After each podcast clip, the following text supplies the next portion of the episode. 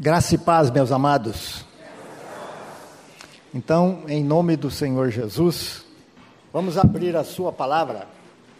1 Coríntios, capítulo 6. Nós vamos fazer essa leitura do versículo 12 ao 20. Irmão Marcos. Todas as coisas me são lícitas, mas nem todas convêm. Todas as coisas me são lícitas, mas eu não me deixarei dominar por nenhuma delas. Os alimentos são para o estômago, e o estômago para os alimentos. Mas Deus destruirá tantos estes como aquele. Porém, o corpo não é para a impureza, mas para o Senhor, e o Senhor para o corpo. Deus ressuscitou o Senhor e também nos ressuscitará, a nós pelo seu poder. Não sabeis que os vossos corpos são membros de Cristo? E eu, porventura, tomaria os membros de Cristo e os farias membros de meretriz? Absolutamente não. Ou não sabeis que o homem que se une à prostituta forma um só corpo com ela? Porque, como se diz, serão os dois uma só carne. Mas aquele que se une ao Senhor é um espírito com ele. Fugi da impureza. Qualquer outro pecado que uma pessoa cometer é fora do corpo. Mas aquele que pratica a imoralidade peca contra o próprio corpo. Acaso não sabeis que o vosso corpo é santuário do Espírito Santo, que está em vós, o qual tendes da parte de Deus, e que não sois de vós mesmos? Porque fostes comprados por preço. Agora, pois, glorificai a Deus no vosso corpo. Ainda nós vamos ver em Filipenses 2, verso 15. 2:15. Para que vos torneis irrepreensíveis e sinceros, filhos de Deus inculpáveis no meio de uma geração pervertida e corrupta, na qual resplandeceis como luzeiros no mundo. Amém. Vamos orar. Precisamos, nosso Deus e Pai, da ação do teu Santo Espírito, para que ele venha, então, revelar aos nossos corações a tua palavra. Te pedimos, no nome santo e bendito do Senhor Jesus. Amém. Nós vamos tratar do assunto, o caráter do cristão. Uma coisa é saber a teologia da palavra da cruz. E outra, bem diferente, é ter a experiência real no nosso viver diariamente. Porque a mensagem da cruz, ela trata de um estilo essencial de vida. Pregar a mensagem da cruz sem ter a experiência real de um crucificado não é a mesma coisa que estar pregado na cruz. E eu digo que somente os que já morreram na cruz com Cristo pela fé é que pregam e falam com convicção da verdadeira vida de Cristo. Aqui não se trata de uma dramatização teatral. Pelo contrário, é uma experiência de fé legítima, e não do que está no intelecto da pessoa, porque a mensagem da cruz trata-se da baixeza humana. Jesus, quando ele foi levantado da terra, na cruz, ele nos atraiu para si, para nos fazer assim, participantes de sua morte, para nos esvaziar de toda a baixeza humana. A nossa morte para o pecado foi consumada, de fato, ali no sacrifício, no Calvário, onde recebemos ali o nosso atestado de óbito. Tudo já foi pronto, já está pronto, porque ser um discípulo de Jesus não é aquele que meramente declara a sua morte com Cristo, mas de fato aquele que confessa e crê em sua morte na cruz juntamente com Cristo. Esta é a experiência que todos precisam adquirir. A experiência da nossa morte ali, naquela cruz, ela deve se atualizar diariamente no nosso viver. Onde quer que andamos, nós temos que apresentar em novidade de vida, como diz aí a palavra, em 2 Coríntios capítulo 4, versículos 10 e 11. Nós somos loucos por amor de Cristo, e vós, sábios em Cristo. Nós, fracos, e vós, fortes. Vós, ilustres, e nós, vis. Bom, é 2 Coríntios 4, 10 e 11. Trazendo sempre por toda a parte a mortificação do Senhor Jesus no nosso corpo, para que a vida de Jesus se manifeste também nos nossos corpos. Verso 11. Porque nós, que vivemos, somos sempre entregues à morte por causa de Jesus, para que também a vida de Jesus se manifeste em nossa carne mortal. Vocês notam que aonde quer que estejamos, nós precisamos trazer ou levar a mortificação do Senhor Jesus no nosso corpo. E muitas vezes nós negligenciamos esta parte, principalmente quando há uma rodinha ali contando-se piadas, aquela coisa toda, e nós fazemos parte daquilo. Lembre-se que o Senhor Jesus, na sua volta, ele precisa nos achar irrepreensíveis. A nossa cruz, meus queridos, é a mesma cruz onde Cristo foi crucificado. A cruz de Cristo é a nossa cruz. No Evangelho de Lucas, no capítulo 9, nos versículos 23 e 24, a palavra nos diz: dizia a todos: se alguém quer vir após mim, a si mesmo se negue. Dia a dia tome a sua cruz e siga-me. Pois quem quiser salvar a sua vida, perdê-la-á. Quem perder a vida por minha causa, esse a salvará. Verdade. Onde quer que estejamos, devemos apresentar como um crucificado de fato. Por quê?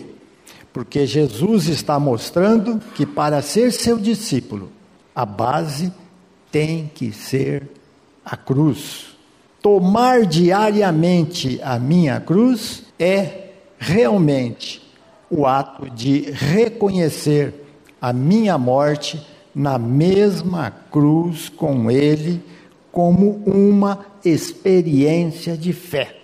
Porque fé não se baseia na visão de ver para crer, e sim de crer para ver, como diz a palavra de Deus no Evangelho de João, lá no capítulo 20, no versículo 29. Disse-lhe Jesus: porque me viste, creste? Bem-aventurados os que não viram e creram. Bem-aventurados aqueles que não viram e creram. Por isso, ser um discípulo de Jesus só pode ser alguém que traz no seu corpo os sinais dos cravos, como diz lá em Lucas também, no capítulo 14, agora, lá no verso 27. E qualquer que não tomar a sua cruz e vier após mim, não pode ser meu discípulo. Preste atenção nesse ponto, amadas. que o Senhor Jesus está dizendo aí, e qualquer que não tomar a sua cruz e vier após mim, ele está proibido de ser um discípulo dele.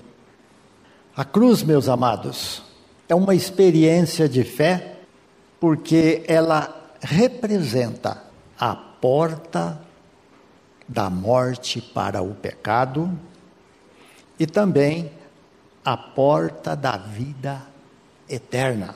Porque este é o caminho verdadeiro de Deus para nós, os pecadores. Mortos em Cristo, nós ganhamos o nosso verdadeiro caráter.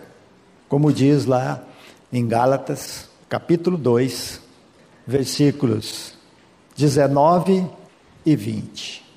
Porque eu, mediante a própria lei, morri para a lei, a fim de viver para Deus. Estou crucificado com Cristo, logo, já não sou eu quem vive, mas Cristo vive em mim. E esse viver que agora tenho na carne, vivo pela fé no Filho de Deus, que me amou e a si mesmo se entregou por mim. Eu tenho uma outra versão que diz assim: ao deixar a lei falar por si mesmo, isto quer dizer, morri para o mundo a fim de viver um relacionamento sincero com Deus. Quando Jesus foi executado na cruz como um criminoso, eu também estava lá, na mesma cruz, para o meu ego orgulhoso não mais viver. O Messias, porém, vive em mim, e a vida que agora vivo no meu corpo, vivo-a pela mesma fidelidade decorrente da confiança demonstrada pelo Filho de Deus, que me amou e se entregou por mim. E o apóstolo Paulo, ali nesse mesmo livro de Gálatas, só que agora no capítulo 6, nos versículos 14 até o 17, ele diz: mas longe esteja de mim gloriar-me, senão na cruz de nosso Senhor Jesus Cristo, pela qual o mundo está crucificado para mim, e eu para o mundo. Pois nem a circuncisão é coisa alguma, nem a incircuncisão, mas o ser nova criatura. E a todos quantos andarem de conformidade com esta regra, paz e misericórdia sejam sobre eles e sobre o Israel de Deus. Quanto ao mais, ninguém me moleste, porque eu trago no corpo as marcas de Jesus. Meus amados, eu disse pela manhã e volto a repetir que a cruz do Calvário é a central da revelação salvadora do ser humano, porque não há como falar de uma vida nova sem antes tratar da morte do velho homem lá na cruz. Nós precisamos ter esta experiência, porque isso é o poder de Deus para a salvação de todo aquele que crê, que receba esta palavra no seu coração. Porque a operação da graça de Deus por meio da cruz do Calvário é o que torna a experiência distinta de um verdadeiro crucificado com Cristo. Porque a cruz, ela é a chave que destranca este mistério da nossa salvação. Pregar o Evangelho sem cruz não é evangelho. Nós precisamos mostrar que lá naquela cruz nós fomos atraídos por Jesus Cristo para sermos crucificados, mortos, sepultados, vivificados, para depois ser renascidos juntamente com Ele, para que Ele possa nos dar a vida dele vivendo em nós. Isto é um mistério da graça de Deus. Porque pela graça sois salvos mediante a fé. E esta fé não vem de nós. É um dom que Deus nos dá. E dom é um presente. Mas tudo depende de nós recebermos esta mensagem e crer de fato que também fomos ali crucificados com Ele. Porque a boa notícia do Evangelho é anunciar a todos a morte do Senhor Jesus e a ressurreição dele, porque tudo isso corresponde à morte do pecador e a ressurreição de um novo homem, porque nós somos feitura dele, criados nele, como diz aí em Efésios capítulo 2, verso 10. Pois somos feitura dele, criados em Cristo Jesus para boas obras, as quais Deus de antemão preparou para que andássemos nelas. É verdade. E toda doutrina que não estiver baseada na cruz de Jesus Cristo, ela levará o ouvinte, vamos dizer assim, para a direção ou endereço errado. Foi Deus que focalizou a cruz como o cerne da nossa redenção. E a cruz, ela precisa ser o assunto principal da nossa morte juntamente com Cristo, porque este tema é o aprovado por Deus. A mensagem de Cristo é a cruz, e a mensagem da cruz é a nossa morte juntamente com Cristo. E a mensagem da nossa morte é a ressurreição com Cristo, com uma nova vida. Eu quero dizer a vocês que pecado é uma coisa muito séria. Ele não é brincadeira. E a Bíblia, ela mostra, em 1 Coríntios, no capítulo 6, no verso 12, isto. 1 Coríntios 6, 12. Todas as coisas me são lícitas, mas nem todas convêm.